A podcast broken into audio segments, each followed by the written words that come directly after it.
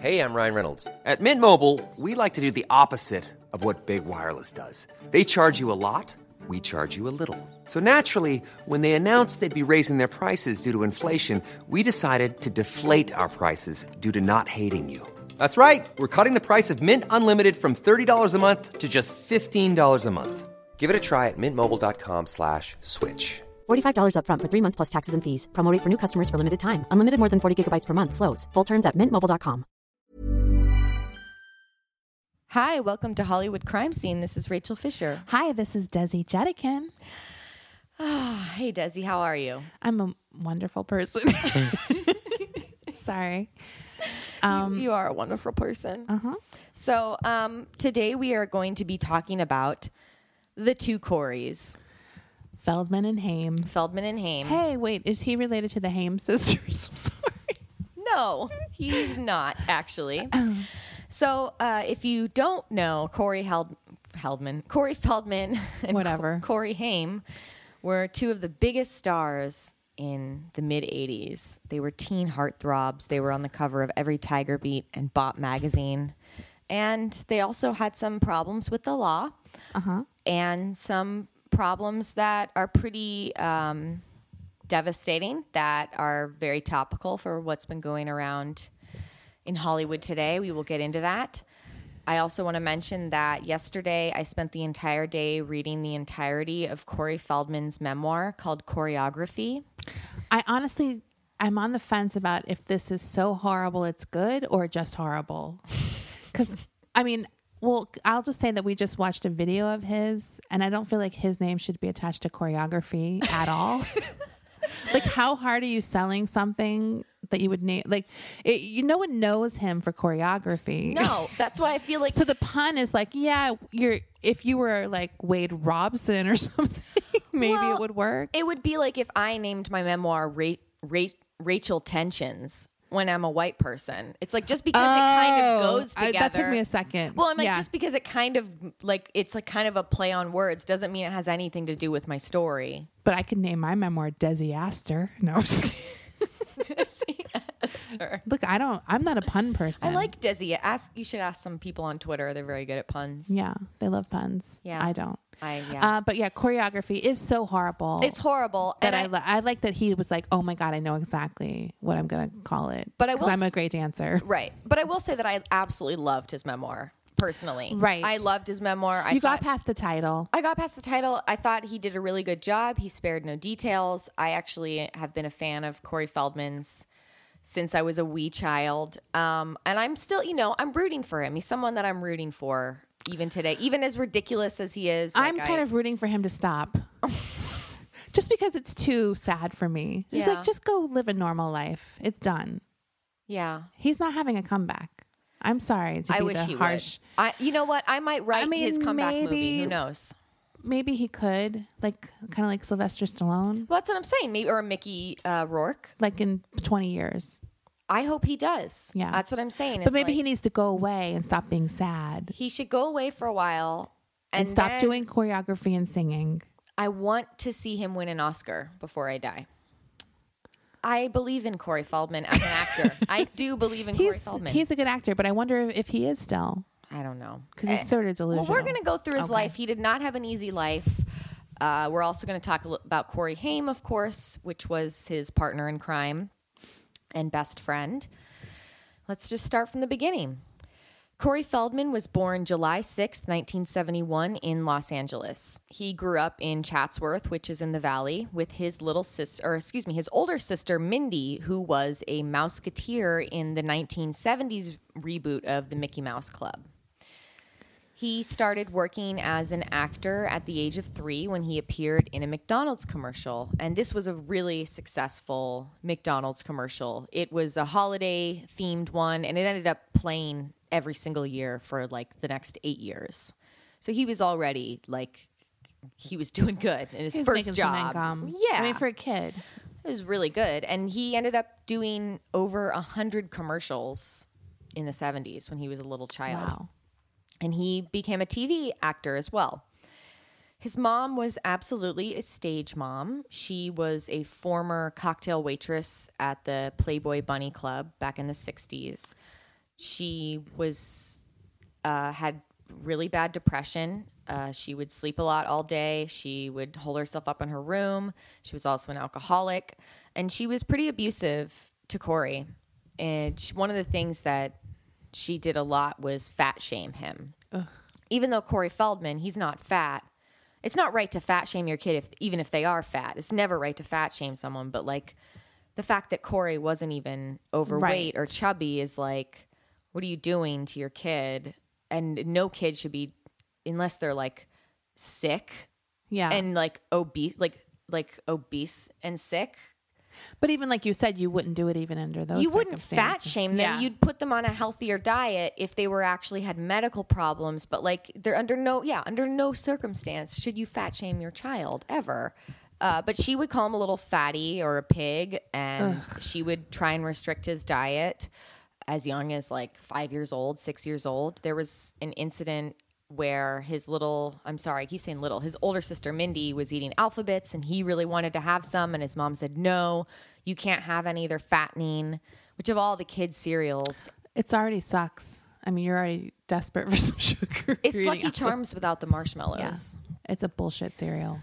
There was another incident in that I read about in Coreyography that was really heartbreaking, in which he had taken some cookies. He got in trouble for stealing some cookies because he was hungry. Because sometimes, like, if he got in trouble, his mom would be like, "You don't get to eat for the rest of the day."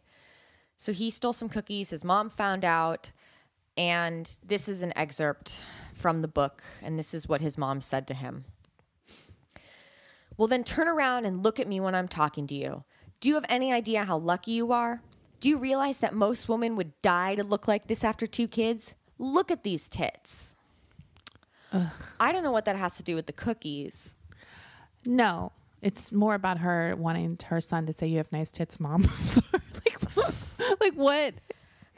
So they have a not the a good- mom has yeah. The mom problems. has clearly, the body issues are hers. Oh, uh, yeah. absolutely.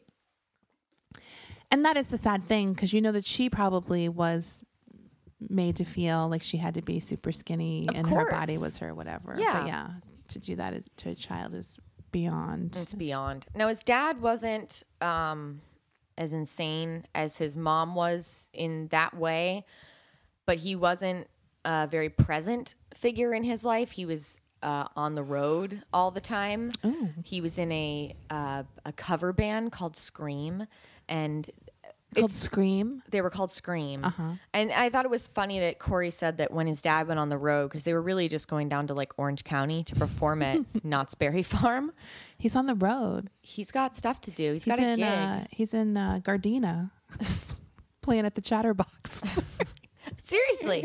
so his dad was also a party guy. He liked to smoke weed and drink. right, And he He's a wasn't band. Yeah, and he wasn't as bad as his mom. He did spank him with a leather belt one time until it Right. broke. And we were talking about that's that was a lot more common in those days. Well, one time, I mean, come on. yeah, I don't know. Might have happened. But it seems like he wasn't really around. He wasn't around enough, and he was really with his mom. That's like most of the he time. seems more typical neglectful Yeah. dad of seven in the seventies. Right. Right. They're just gone. He was gone. in 1981, Corey starred in Disney's The Fox and the Hound, and his film career began. Now, if you haven't seen The Fox and the Hound, it's a really heartwarming slash sad animated tale. It's. I mean, you, people love animals of different types that are best friends. Oh my god! if there's one thing the internet has taught me, people want to see animal best friends that, That are like different species. a tapir and a monkey. Yeah. Whatever. And this was a fox and a hound, like It's the title cute. says. It is a cute movie. I would say it's definitely not a top tier Disney movie. No, and it was like a- right before the dark era of Disney, which Right. was the 1980s. Yeah. So this was 81. It was before the Disney princesses like saved the f- franchise. of the 90s. Yeah. Um, Right. the ones of the 90s. I don't even know what came after the Fox and the Hound. Anyway, It was a bunch of stuff that didn't do well, and then it wasn't until '89 when Little Mermaid came out Right. that Disney had their Big- huge yeah, fucking and comeback. now it's like now it's whatever. It's, still balls going on. out. Balls out. it's balls deep. oh yeah. So Corey voiced. Um, The he voiced the Hound, and he. This wasn't. I, I'm not going to say this was his breakout role because he was just his voice, but. Uh, his breakout role, really, to me, was 1983's Gremlins. Yes. He was in that, which is a movie I loved also as a kid. And that movie was produced by Steven Spielberg, who was blowing up at the time. Yeah. He had done Indiana Jones, like he was the director. Um, and he also uh, starred in 1985 the beloved film. I know it was beloved when I was a little child. Was The Goonies. Yes. So, uh, fun fact: Corey Haim also auditioned for the same part that Feldman played, but Feldman got it. About a month before Corey Feldman booked The Goonies, he tried to kill himself for the first time, and this was by eating a bottle of aspirin. Yes, eating. He actually chewed all of the individual aspirins Ugh, that sounds so bitter. Like, how do you? and chalky. Yeah, that's horrible. Yeah, so he was 13 years old. He did get really ill, but he Survived. obviously. survived, obviously.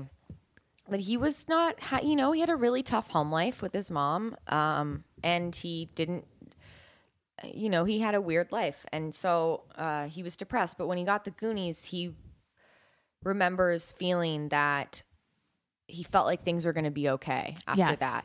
He was going to be going away on location in Oregon to be shooting it. He was going to be away from his mother. He was going to be hanging out with kids his age.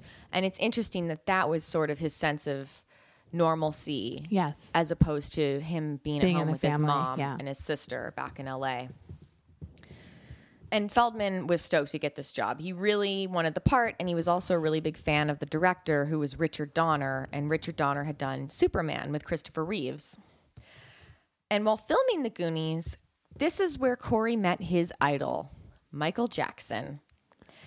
Michael uh, came to set to hang out with Corey and the kids in the film. And Steven Spielberg had been, you know, hounded by Corey when Corey found out that he knew Michael Jackson. Like, oh my God, please invite him to set. Please invite Yeah. him to set. I need to meet him. I need to meet him. And when he finally did, it was like the greatest day of his fucking life. Yeah. And um, Corey gave Michael his phone number, and Michael actually called him that night. That's so weird. He moves fast. Yeah, he has no chill. He has no chill.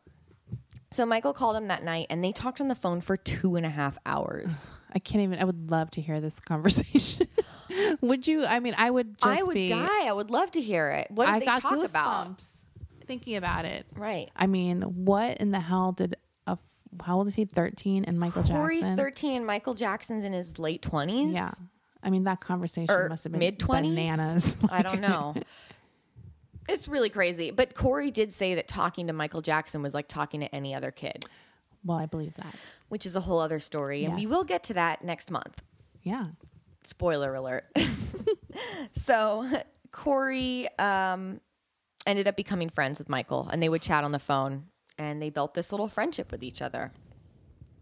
This is a really sad story that I wanted to tell because I feel like it really just. Um, it's such a perfect example of the kind of person that his mom was and the relationship she had to Corey Feldman uh, when they were on set of The Goonies, when Corey and everyone was filming The Goonies, they're about to wrap up. They're getting to the end of of uh, the, the photo- principal photography of the film, um, or the, the whole thing's about to wrap. The whole production filming's about to wrap, and um, Richard Donner is like he's over it. He's done. Working with kids Yeah. is hard. Yeah. it's a really um, I mean, filming a movie is already grueling, but with that many kids, Yeah. even the best kids, it's going to be irritating. it's I hard. mean, They're children, and this is a really big production. huge. this movie. And so he's done. He just wants to go take a break and relax. He doesn't want to be around these kids anymore. It kind of become the joke around set that, oh, can't wait to get away from these goddamn kids. Yeah.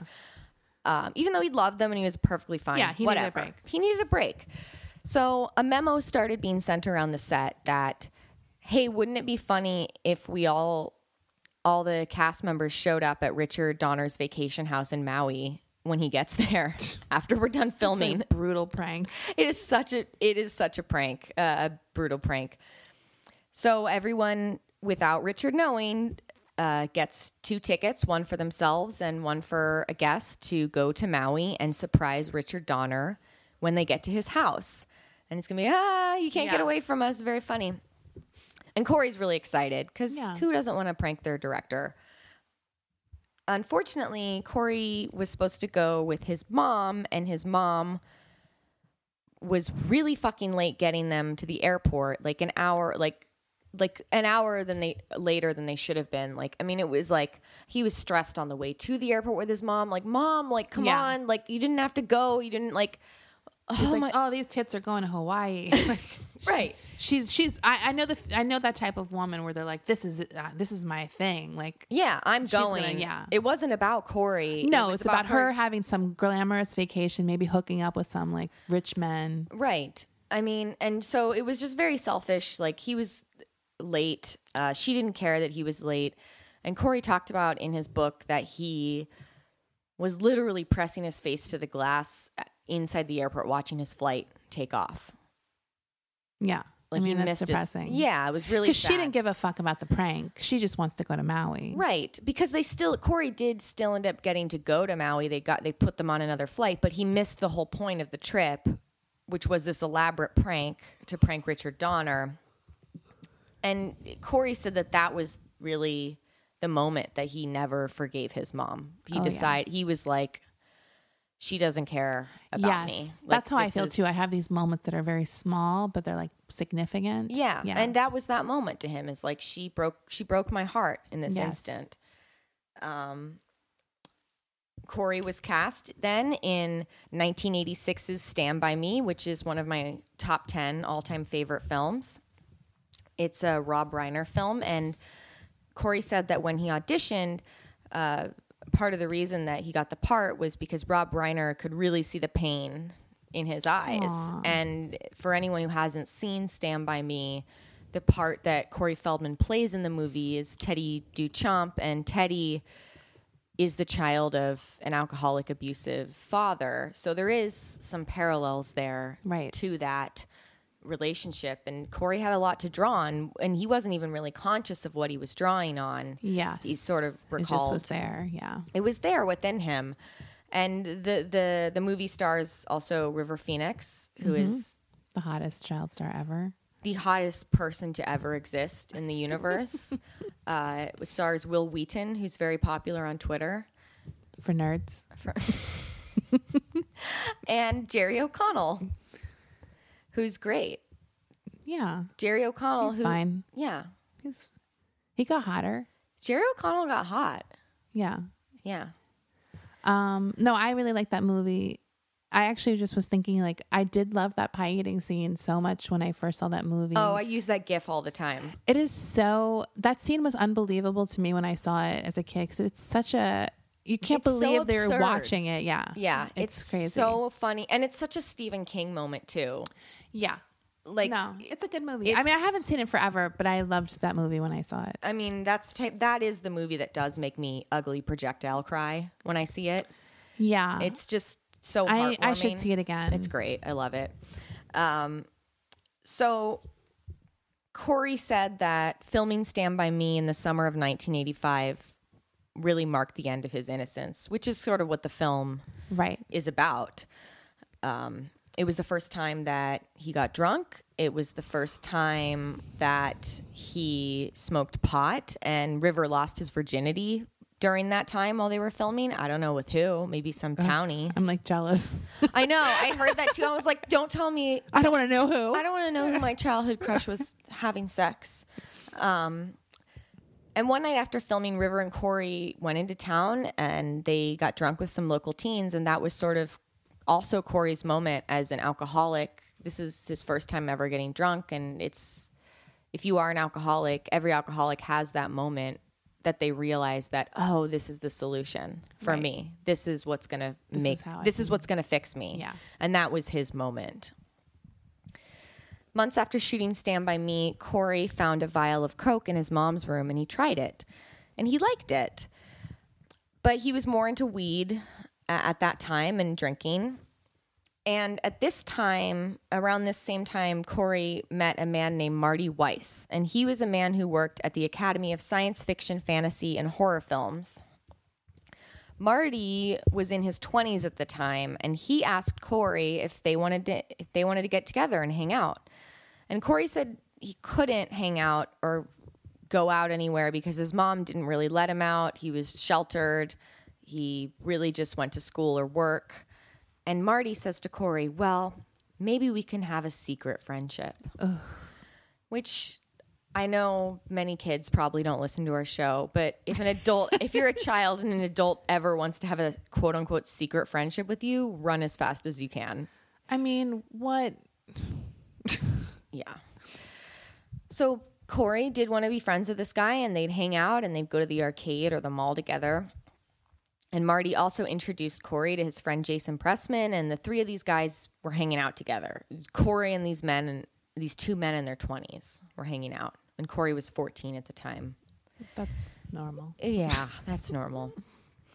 When Corey Feldman booked the role of Edgar Frog in The Lost Boys, he'd found out that he would be starring alongside fellow child actor Corey Haim. Now, Corey knew, Corey Feldman knew about Haim just from around hearing about him going on auditions, and he'd heard about this guy. He'd never met him before, Right. but They were on the radar because they were like both Corys. they were both Corey's. They're both the same age. They're both child actors. And Right. Corey Haim, um, Corey, excuse me, Corey Feldman hated Haim at first. Just like he had a resentment against him. He's like, oh, I don't like that guy. There, there's only one Corey in this town, and it's me. Yeah. And he also dated this There girl I like. this town for two Corys. But, But narrator voice, there was. Sorry, that's such a hack joke, but I did it anyway. It really and I cracked myself up. it really works for this. Secret shame.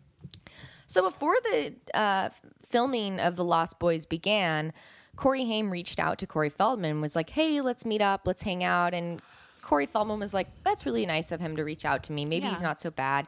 And when they met up, met up, they hit it off right away. They were like instant best buds. And I thought this quote was really funny from Coreyography. Corey's talking about how they're realizing that they're going to be best friends. I mean, this is straight out of the movie Step Brothers Right. sort of that Yeah. like i mean it's so like schmaltzy but it's cute so corey goes wait a minute your name is corey my name is corey you're jewish and i'm jewish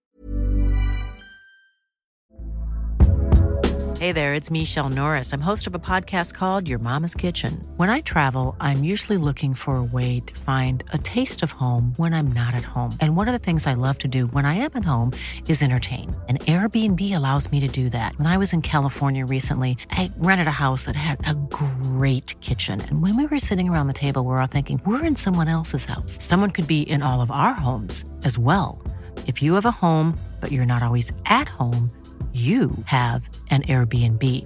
Your home might be worth more than you think. Find out how much at airbnb.com/slash host. I'm the queen of starting a free trial offer and forgetting to cancel it, oftentimes being charged for months for something I'm not even using. If I asked you how many subscriptions you have, would you be able to list all of them and how much you're paying? If you would have asked me this question before I started using Rocket Money, I would have said yes, but let me tell you, I would have been so wrong. I can't believe how many I had and all the money I was wasting.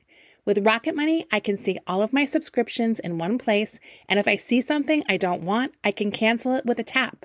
I never have to get on the phone with customer service. They'll even try to get you a refund for the last couple of months of wasted money and negotiate to lower your bills for you by up to 20%.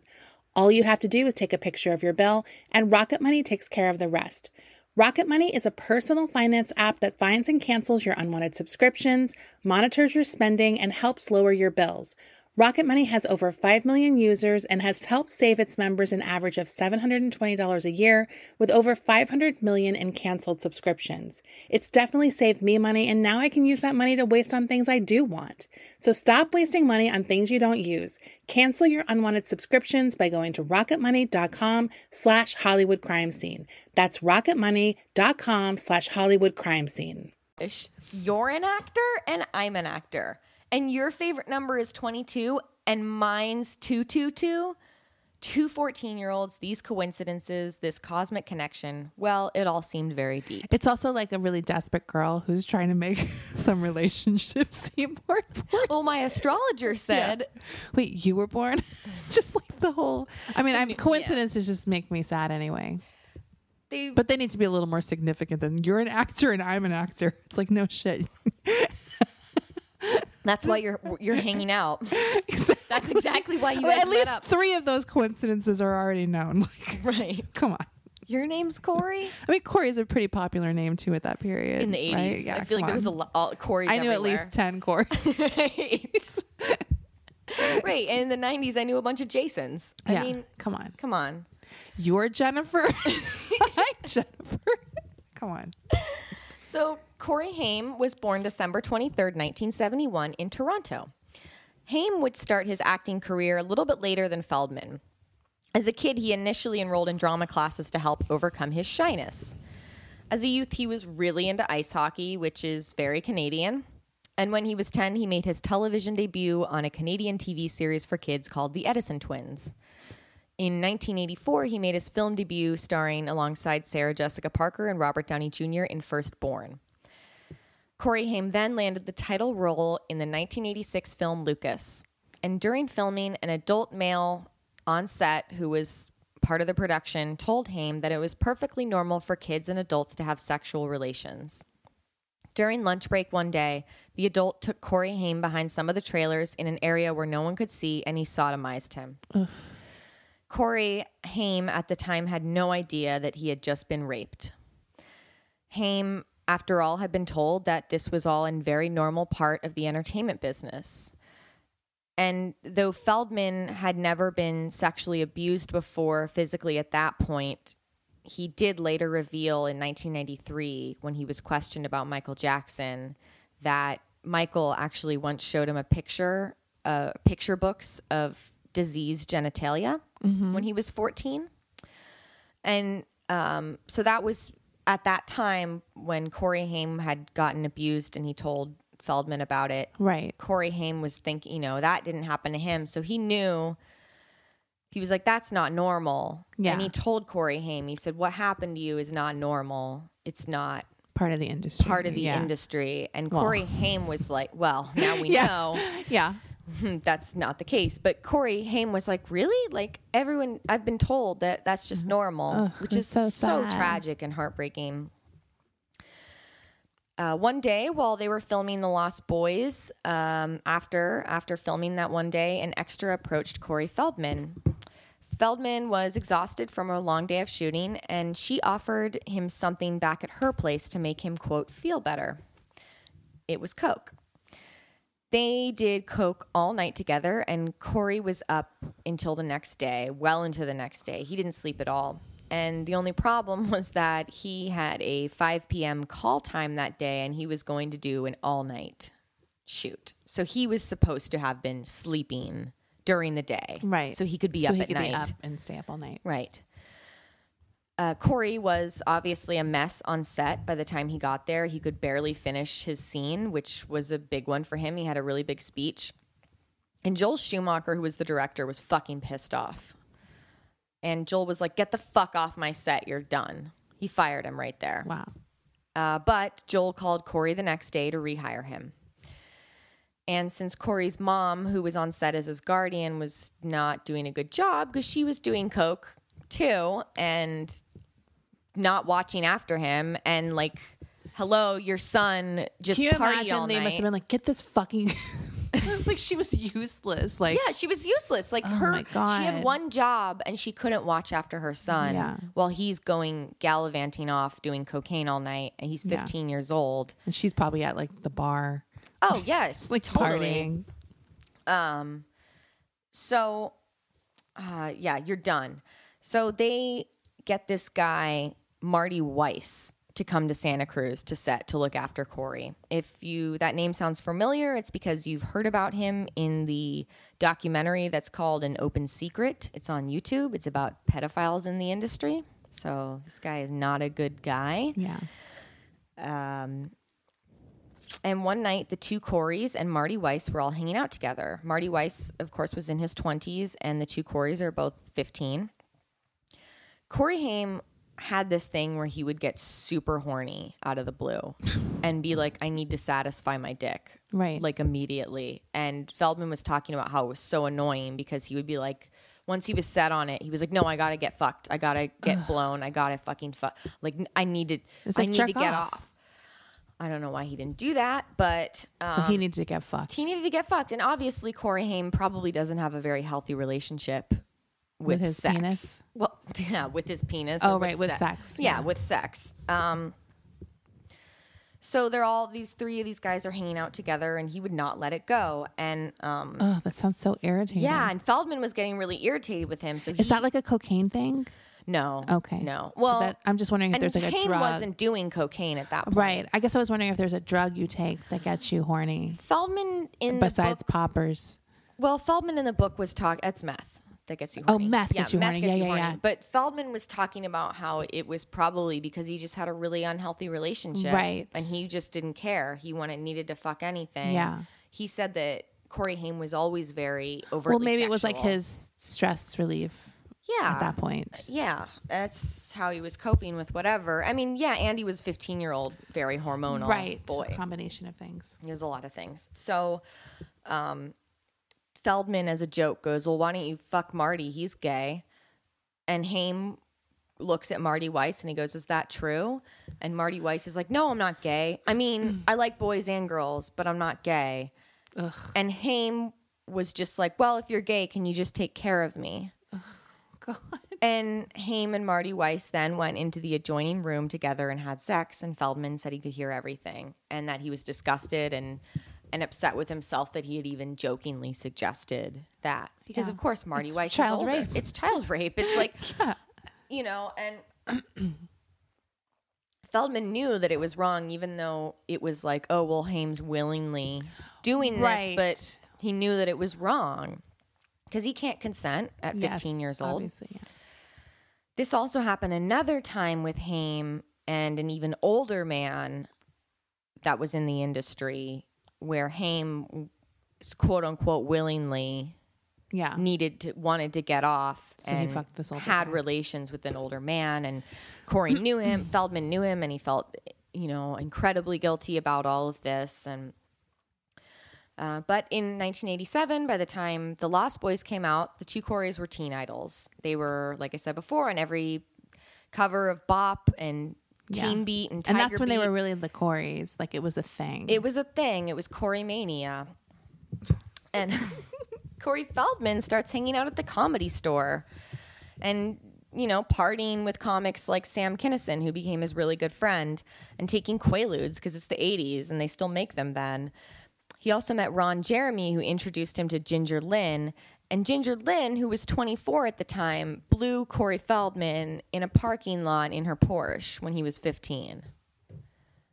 That's so wrong. It's I like how there's like 880s things in that one section. I know, I know. Sam Kinison, Ron Jeremy, Comedy Store, Ginger Lynn, Porsche. Porsche, which was the fancy rich asshole car Right. du jour in 1987. Oh my god. So, yeah, but he, you know, I, yeah, that's not good. She is way too old for him. Wait. Oh god. Yeah. One day, Corey Feldman was with his assistant, John Grissom, at Corey's apartment that he shared with his dad. The two had been out partying together, and Corey was pretty fucked up on pills when John began touching him. John then led Corey into his father's bedroom, and Corey was frozen at this point, which is a very Yeah. common response to molestation. Um, he just wanted to get it over with. He didn't. This was also his friend. He considered this guy his friend. He didn't know really what was happening. And, and Corey recalls trying to rationalize all of this to make sense of it. And he was recalling what Corey Haim had said like, oh, this is normal. It's part of the business. Just get through it. It'll be over soon Right. and that's what he had to do to get through that moment. And um, John had oral sex. He performed oral sex on Corey Feldman then. After a crazy two day party bender, John molested Corey Feldman again. And Corey just wanted to ignore that any of this was going down with his friend. He didn't want to not be friends with him. He felt really uncomfortable. But John continued to prey upon Corey for months. All right, Desi, what do you know about Alfie's Soda Pop Shop? I know that it was like a exclusive club for underage kids. Yeah. Like teen club. teen club, a teen club for like celebrity kind of child stars teen and child star stars and adjacents. Yeah. yeah, child star adjacents and child stars. so it was like, and they served only soda there. There was Yeah. no booze, and they had No, was like- concerts there. Chased. It was chased. Um, y- and you go there and you'd see Ricky Schroder yeah. and Alyssa Milano Right. and those people, and Tina Yothers.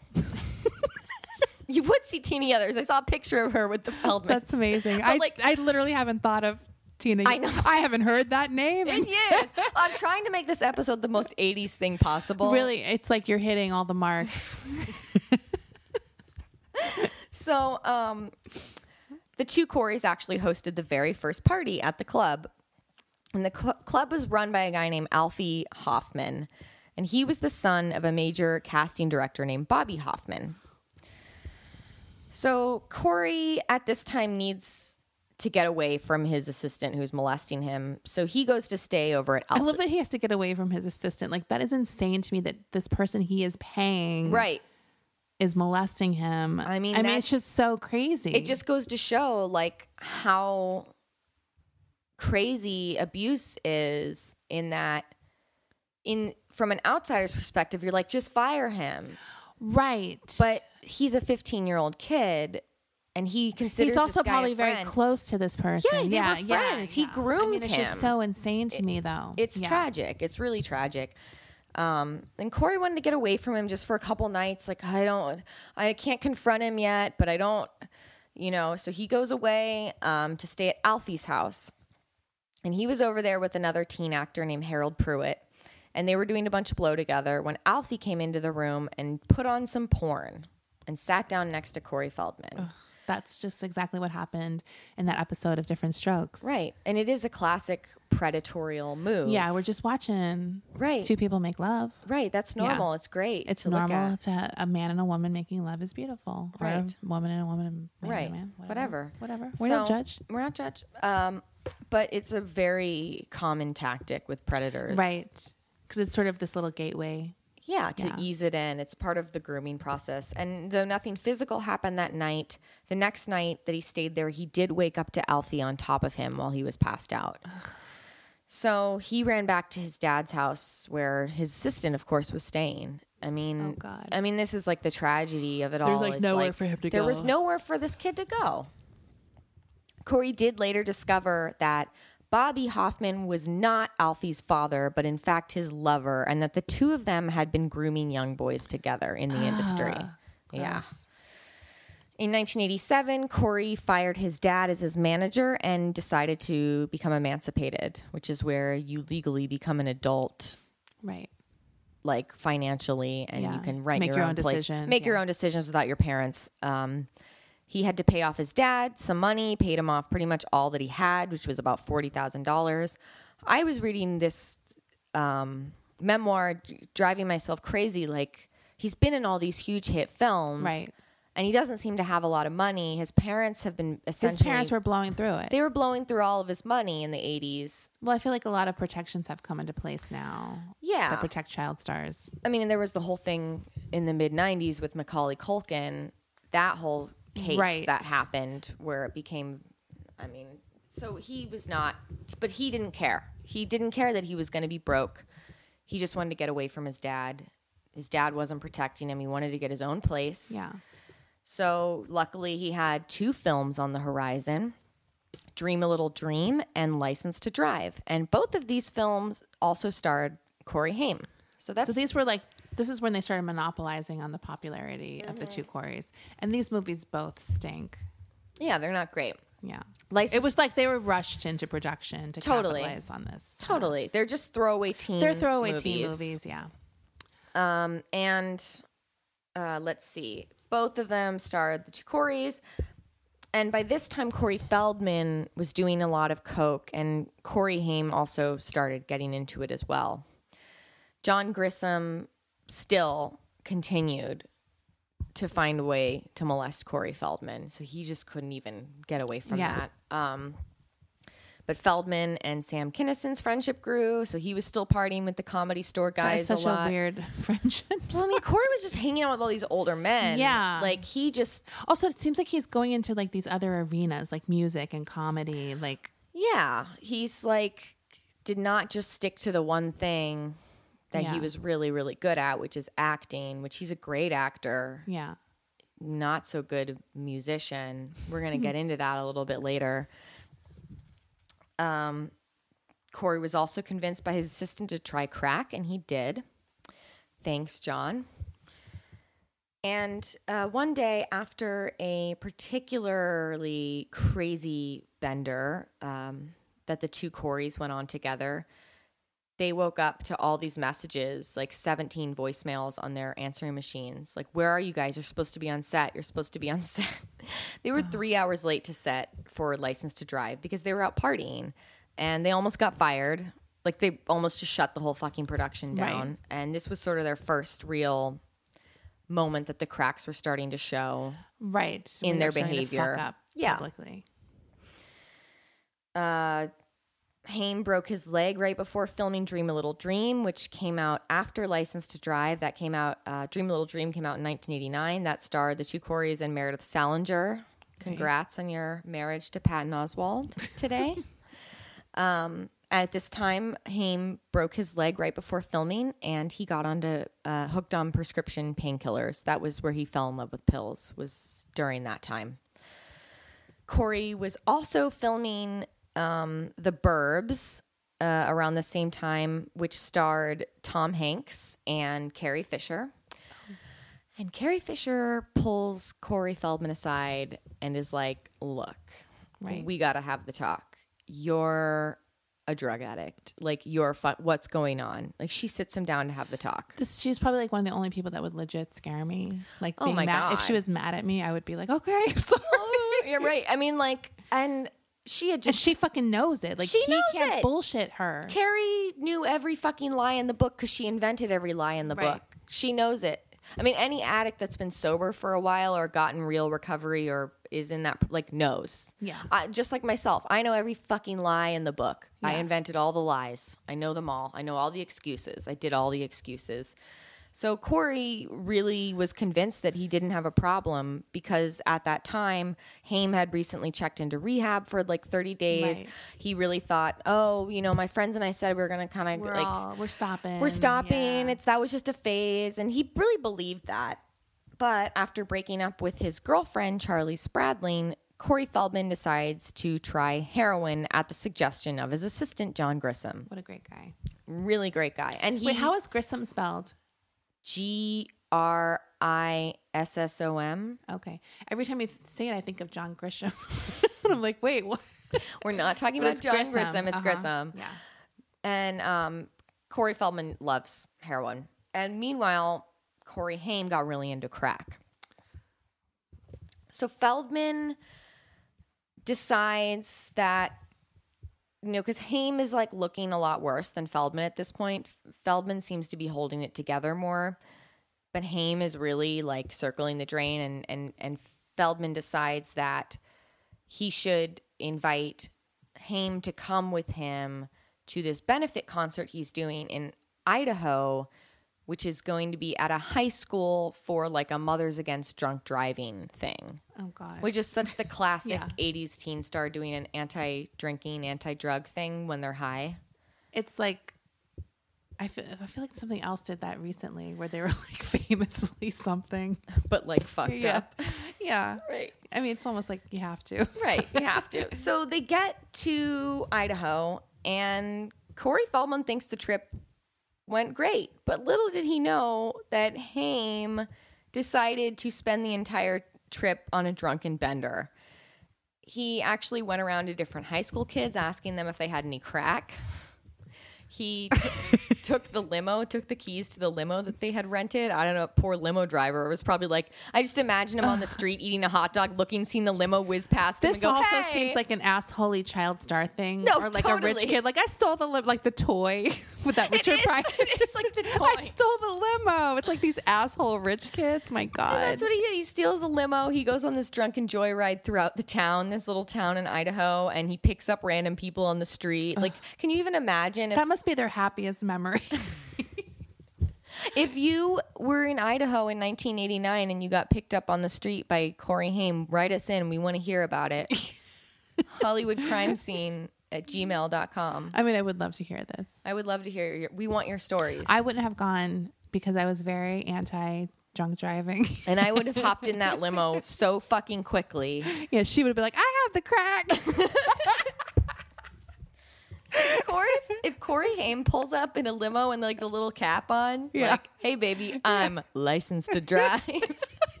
Gross. You're like, that line would have worked on me. totally. I mean, it's Corey Haim. He was a babe. Uh, okay, so then Corey Haim also trashes his hotel room of course. because he got to. And by the time the two boys returned to LA, their antics were all over the news. And they were officially bad boys. They were Lindsay Lohan's. And Uh, uh, uh, uh. oh, are you singing Hanging Tough? Or no, the right stuff. What was that? no. Because they're bad boys for life. Oh, Bad Boys for Life. I'm sorry. I'm in Sorry. a very 1989. Sorry, mood I, right I, now. I I jacked it up to 90s. Okay, so they're bad boys for life. Uh, in 1989, while on a press junket for Dream a Little Dream, the two Coreys uh, decided to throw a huge party at their penthouse suite that the studio had rented out for them. The studio was nice enough to be like, hey, on your last day here, well, you don't have to work. Just, you know, you guys did a great Have job. fun. Have fun, get a massage, order room service, watch a movie. Breakfast in bed. Right. And they're like, okay. So they take the kindness out of the studio who's paying for this really nice suite at the Four Seasons and they just fucking run with it. They have this huge rock star party there. They invite everybody in town, I guess. And it's like hundreds of people just crammed into this suite.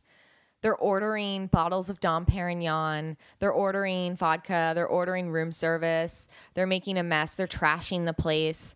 Like, they got tons of noise complaints. There were definitely people streaking in the hall. There was one, Can you imagine being at this fancy hotel and this shit is going on? like, you're just there. Like, you just want to relax. You're at the Four Yeah, you're, Seasons. you're from like Missouri. You're like, we're in uh, Hollywood.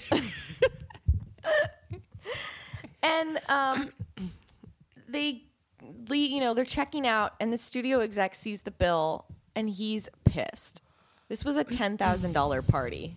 Damn. That's how much it cost. Wait, didn't you you mentioned something before we before we recorded about the vodka and orange juice? Oh yeah, I love this Corey- detail. Yeah, this detail is really good. So Corey uh, Feldman, while he was partying during this hotel party, he takes the ice bucket and he just fills it up with vodka and orange juice, and was carrying this giant ice bucket around the party, just drinking out of it.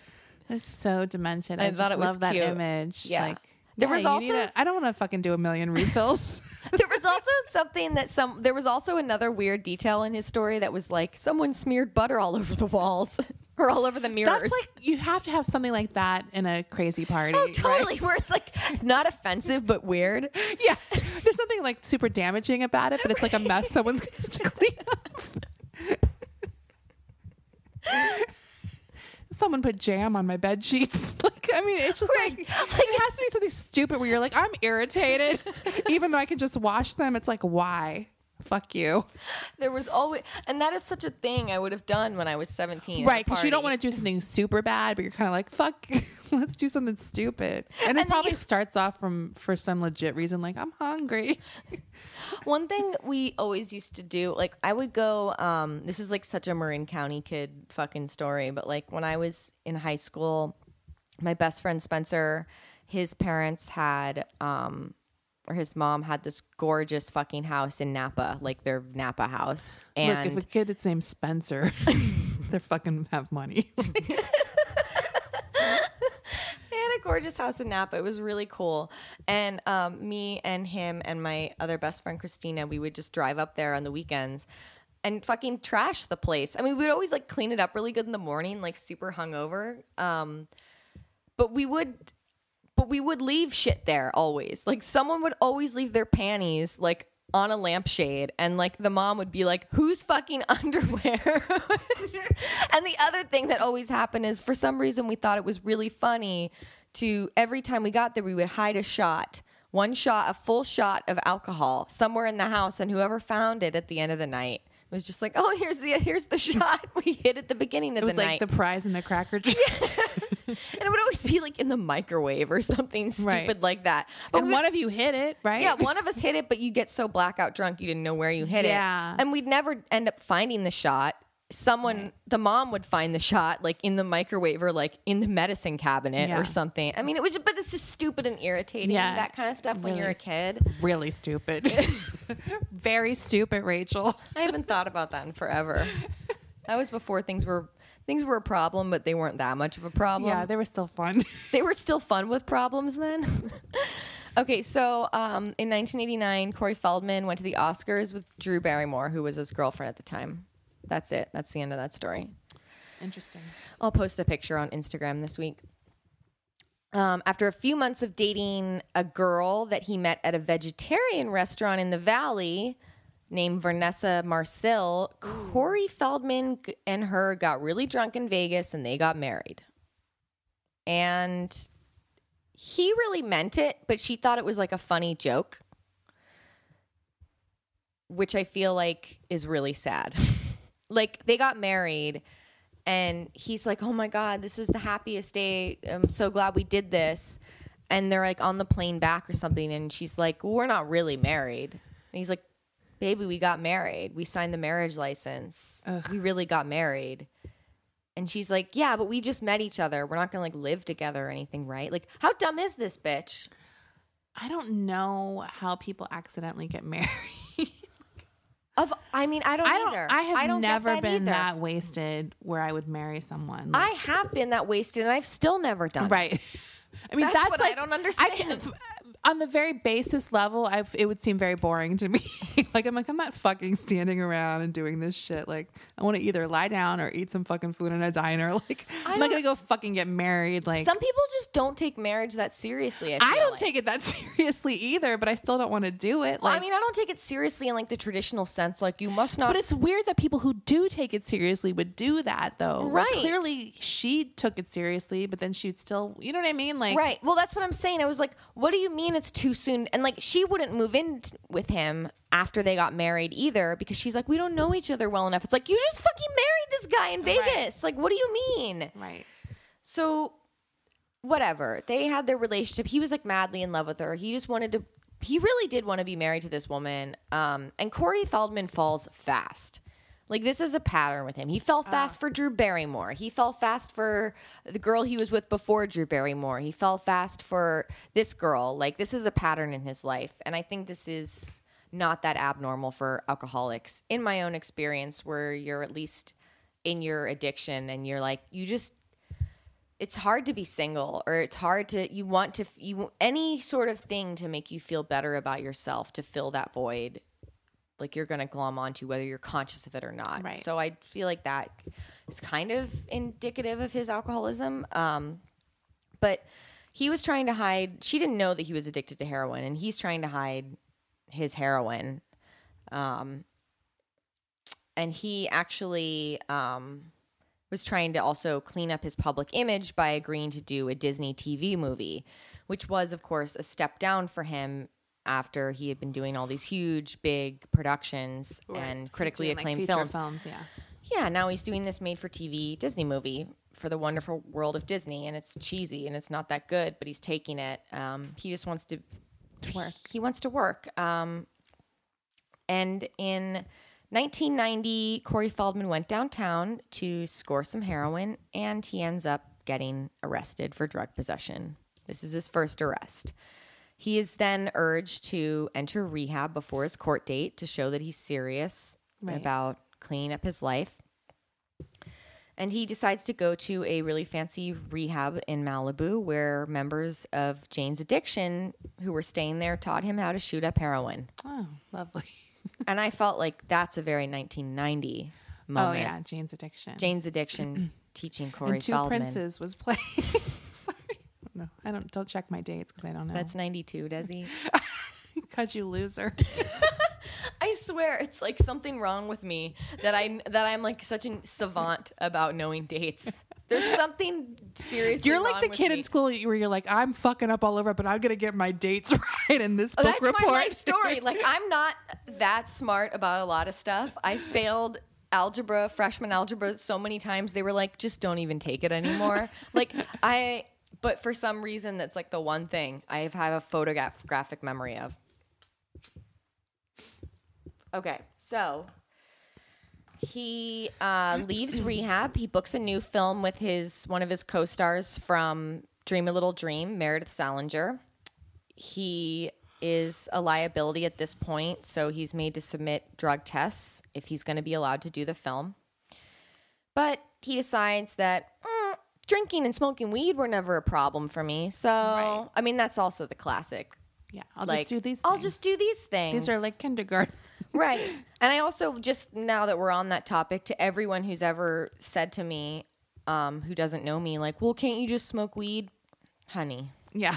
No, I can't just smoke weed, and we're gonna show you why. We're gonna show you what happens when I just smoke weed. Uh, is what happens to what happened to Corey. So um, he went back on the crack and the heroin after just smoking weed and drinking Because you're wasted. because you're high and you're like, this isn't really cutting it. Yeah. I'm just gonna do what I like to do, which is crack, Yeah. or heroin, or drinking, or even if you don't even advance to those things, you're just being a fucking loser who's getting high all the Right. time because you need to numb that.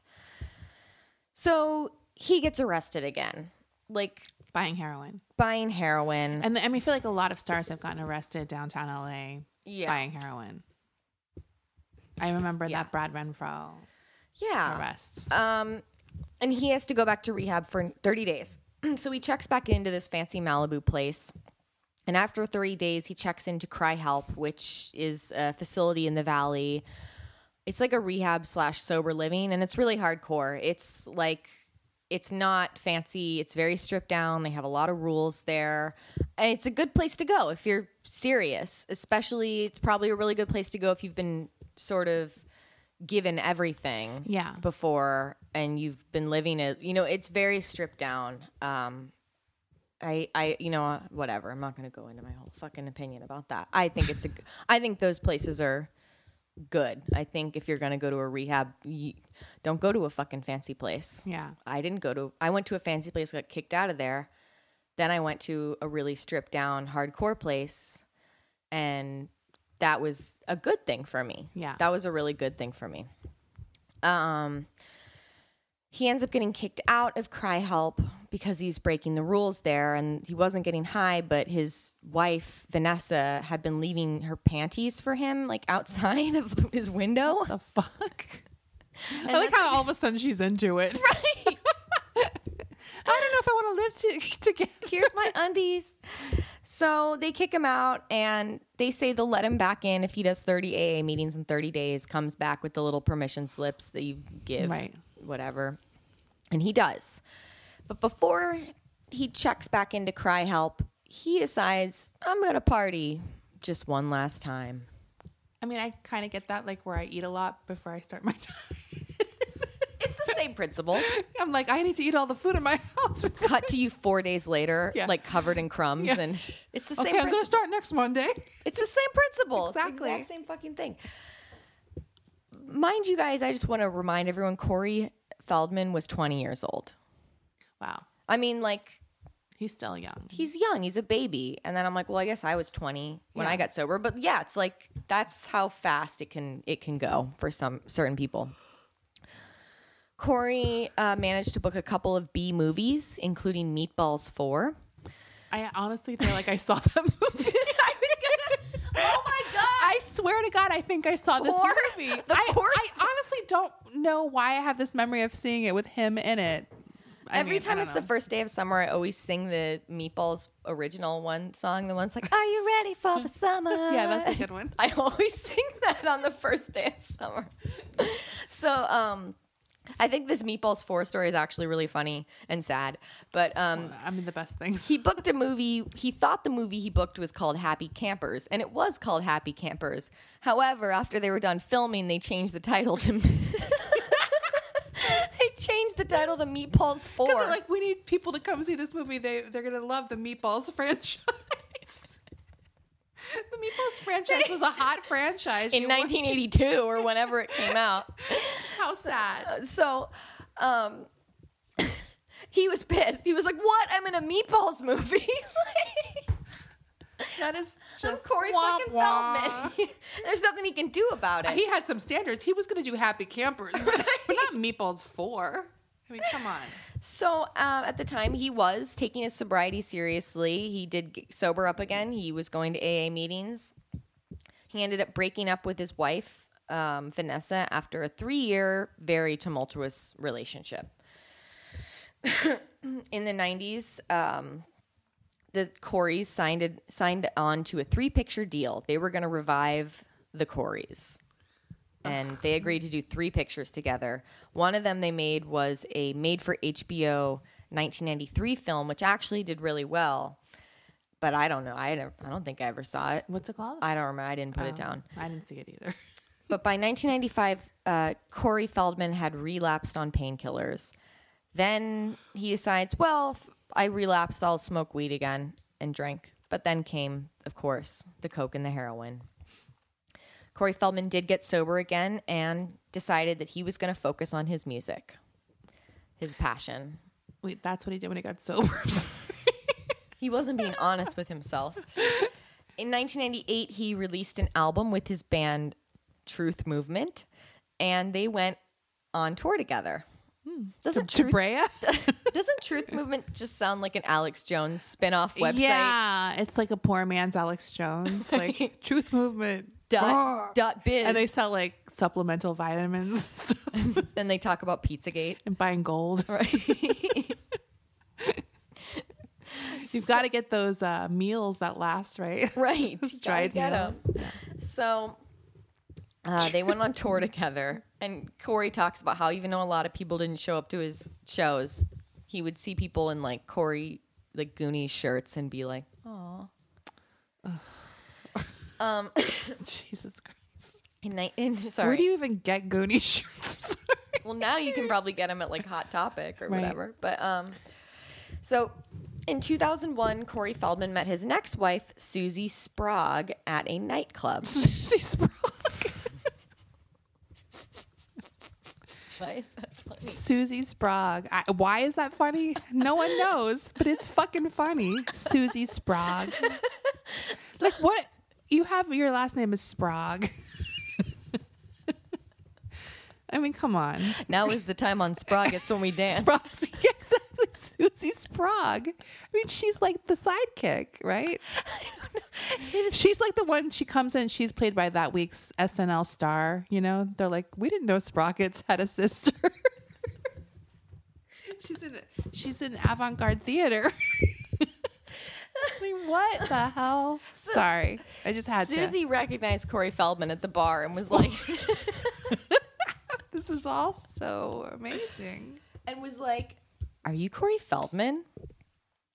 And he was like, I'm Susie Sprague. if your name is Susie Sprague, you're always saying Susie Sprague, right? Okay, I'm sorry, I can't. and um, he was like, "Yeah, I am Corey Feldman."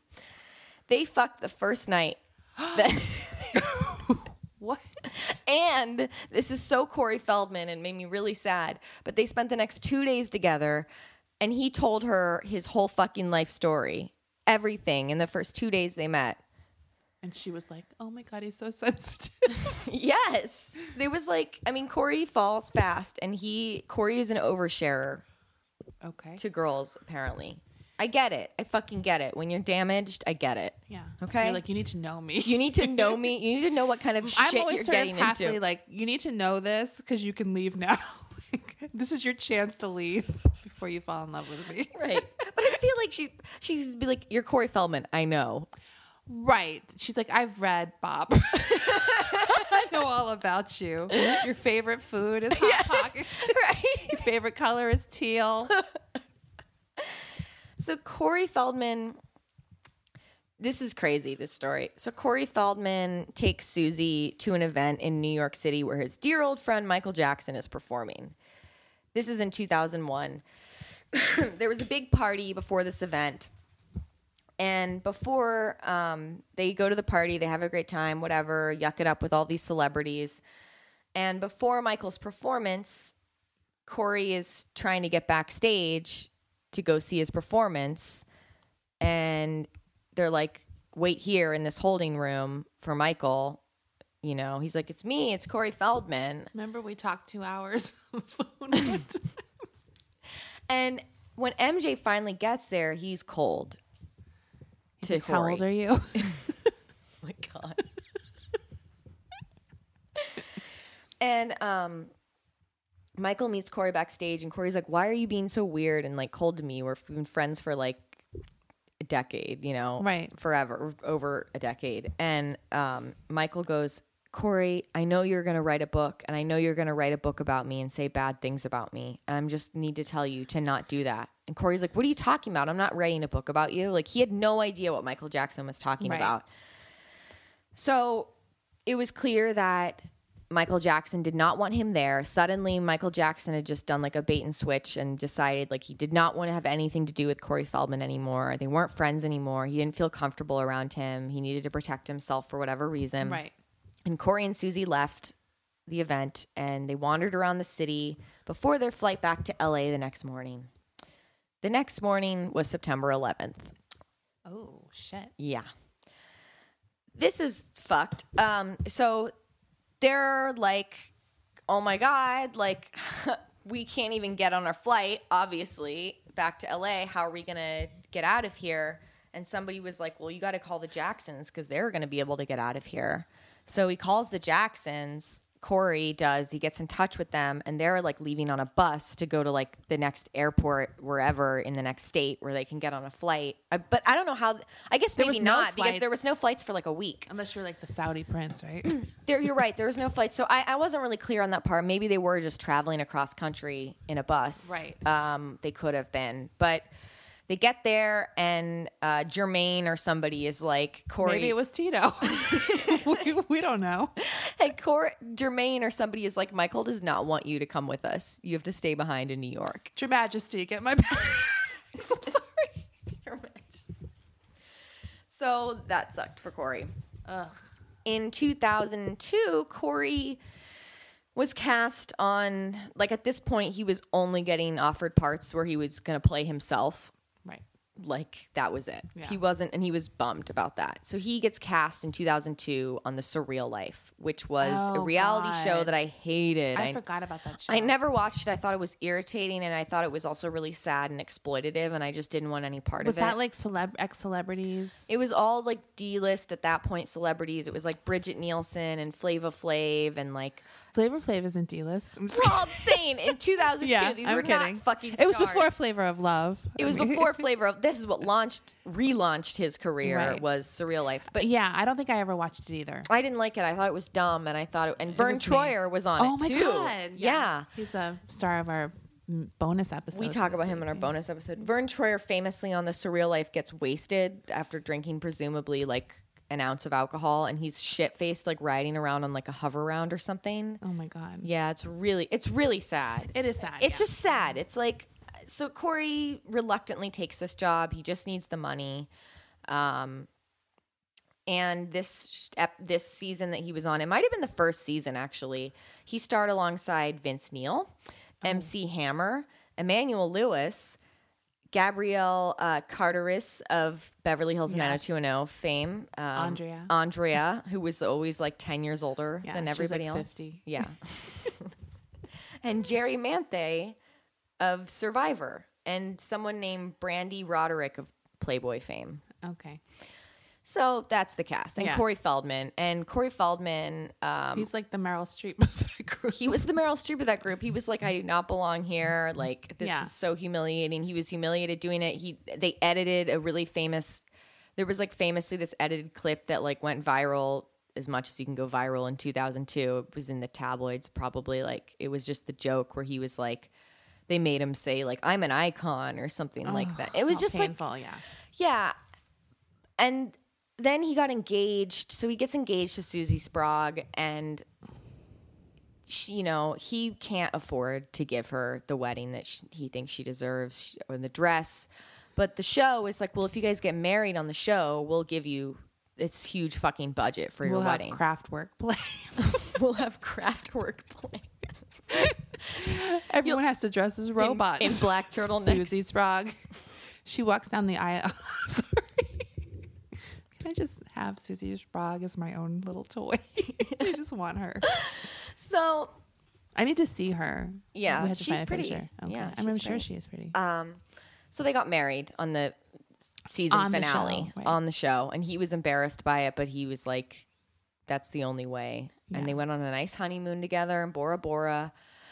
So now, at this point, Corey Feldman and Corey Haim really at the at this point, like I said before, they're both of them. They're only getting jobs as themselves. yeah. So they, and I think it was in 2003, uh, are cast in their own reality show together called The Two Coreys.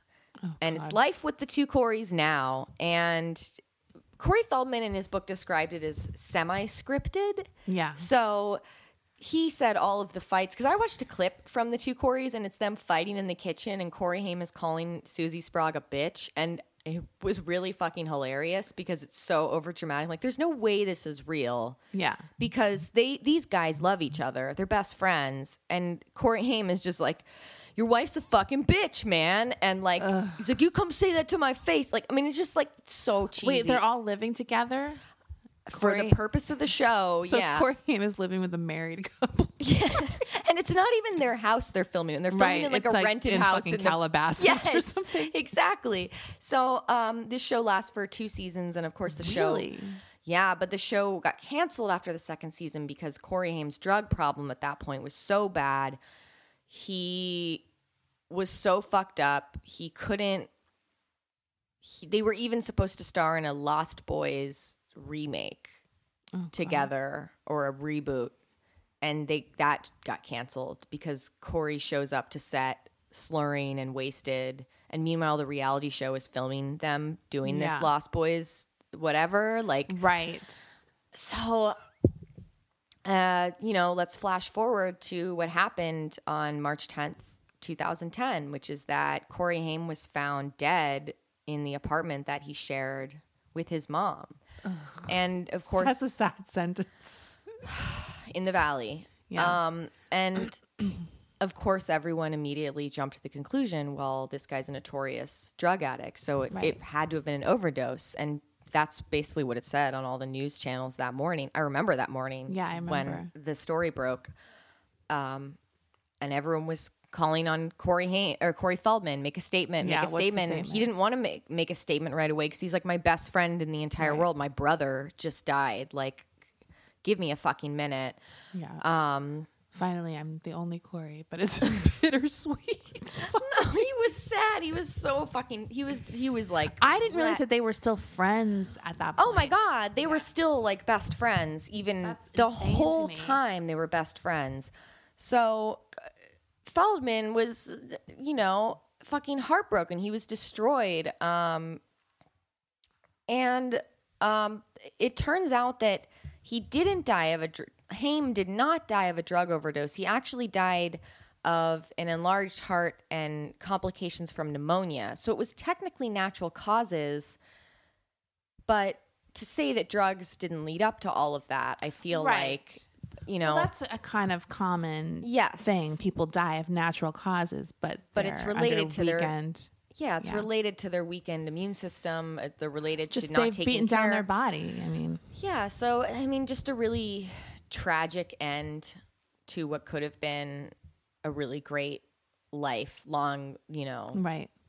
but that's you know par for the course with drug addiction. Most people either die from it or burn out and become really tragic and live really tragic lives. Right. It's like rarely can someone keep that up Yeah. for that long. So, um, where's Corey Feldman at today?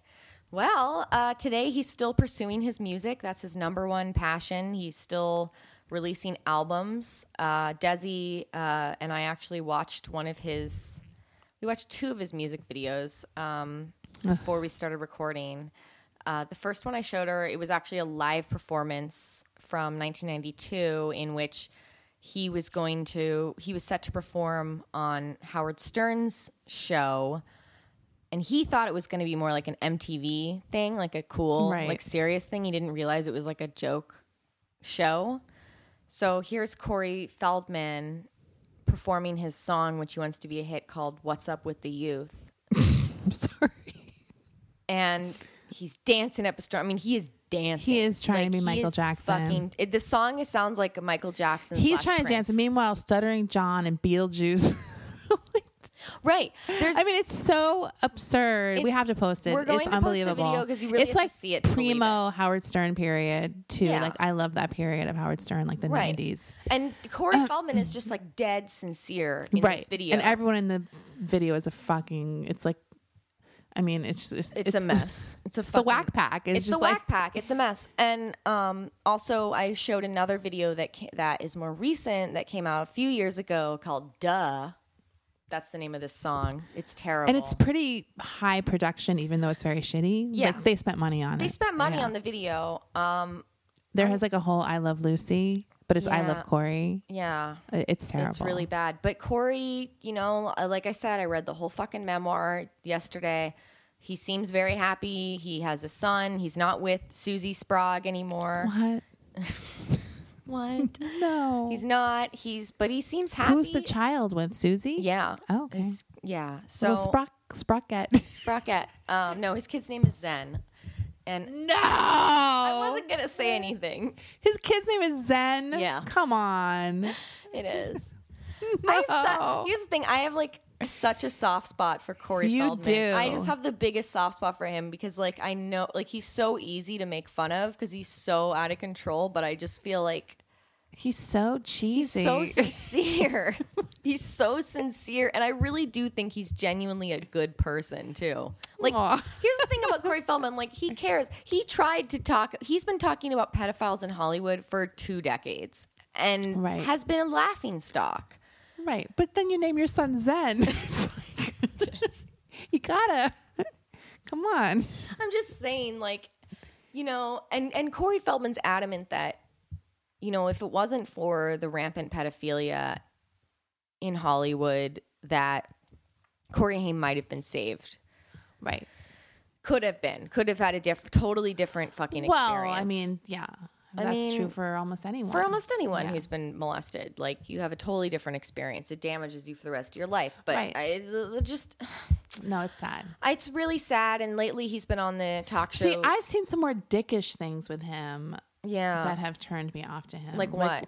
Well, didn't he have something where all these like I don't know if they're models or porn girls come to his house and he had parties, but he was kind of a dick. I didn't think he was a dick. I just thought he was dumb. Okay, maybe. He just ha- he has like his entourage of girls called the Angels. That's like his band. I guess Corey and to the me Angels. dumb, Yeah, it's not dick. It's just dumb.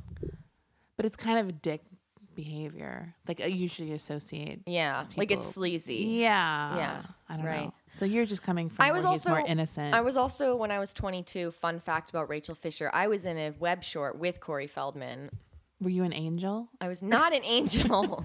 I play. I actually played myself in it. Ironically, Oh. we both played ourselves in it, even though I'm not like a famous person Right. at all. But we both. you did that before your career started. I did that before. My, I'll, my career's never gonna start, and I'm I'm only gonna be playing myself. and everyone's like, "Who's that bitch? Who the fuck is that? Uh, I was in a video with Corey Feldman. Um, She's you- on Twitter. If you want to look it up, it's still on YouTube. I just watched it last night again. It's called um, nothing. If you just Google or if you go on YouTube and you look up "Nothing Bad Ever Happens to Nick," Is he Nick? no, he plays himself. Oh, oh, you both play yourself Yeah, in this. Corey one. Feldman plays uh, this guru character, but it's Corey Feldman as a guru. And wait, what's your character? I mean, I know it's I'm the hot Finn- girl. Oh. I'm the girl that is like the love interest. Oh. Yeah, it's stupid. It's whatever. But I was very proud of that when I was 22. I was like, ugh, Yeah. now I've made it. Yeah. This is the start. Um. Anyway, uh, that's that's the story. That's a lot of good stuff. Yeah. I hope you learned a lot. I did actually learn a few things. Yeah. Mostly about that name, Zen. Um, I'd like you. to thank our Patreon contributors. We had a few new ones this week. Unfortunately, I did not prepare my notes for that, so I'm going to get you guys back on our mini episode. Uh, Yeah. I will be giving shout outs uh, for our episode coming on Thursday. But uh, thank you guys so Thank you much. so much. We also got to talk to um, one of our listeners Too. two this week. Yeah. We've talked to two of them so far, and it's really cool to hear from you guys. Um, if you haven't joined our Facebook group, please do. It's called Hollywood Crime Scene Friends. Just request to join. I'll add you. Uh, it's a great place where we can all chat, uh, post links to true crimes you're interested in, stuff you want to see on the show, uh, questions, comments. Um, yeah. Yeah. Thank Anything you. else? Okay. Yeah. Yeah. Bye. Bye.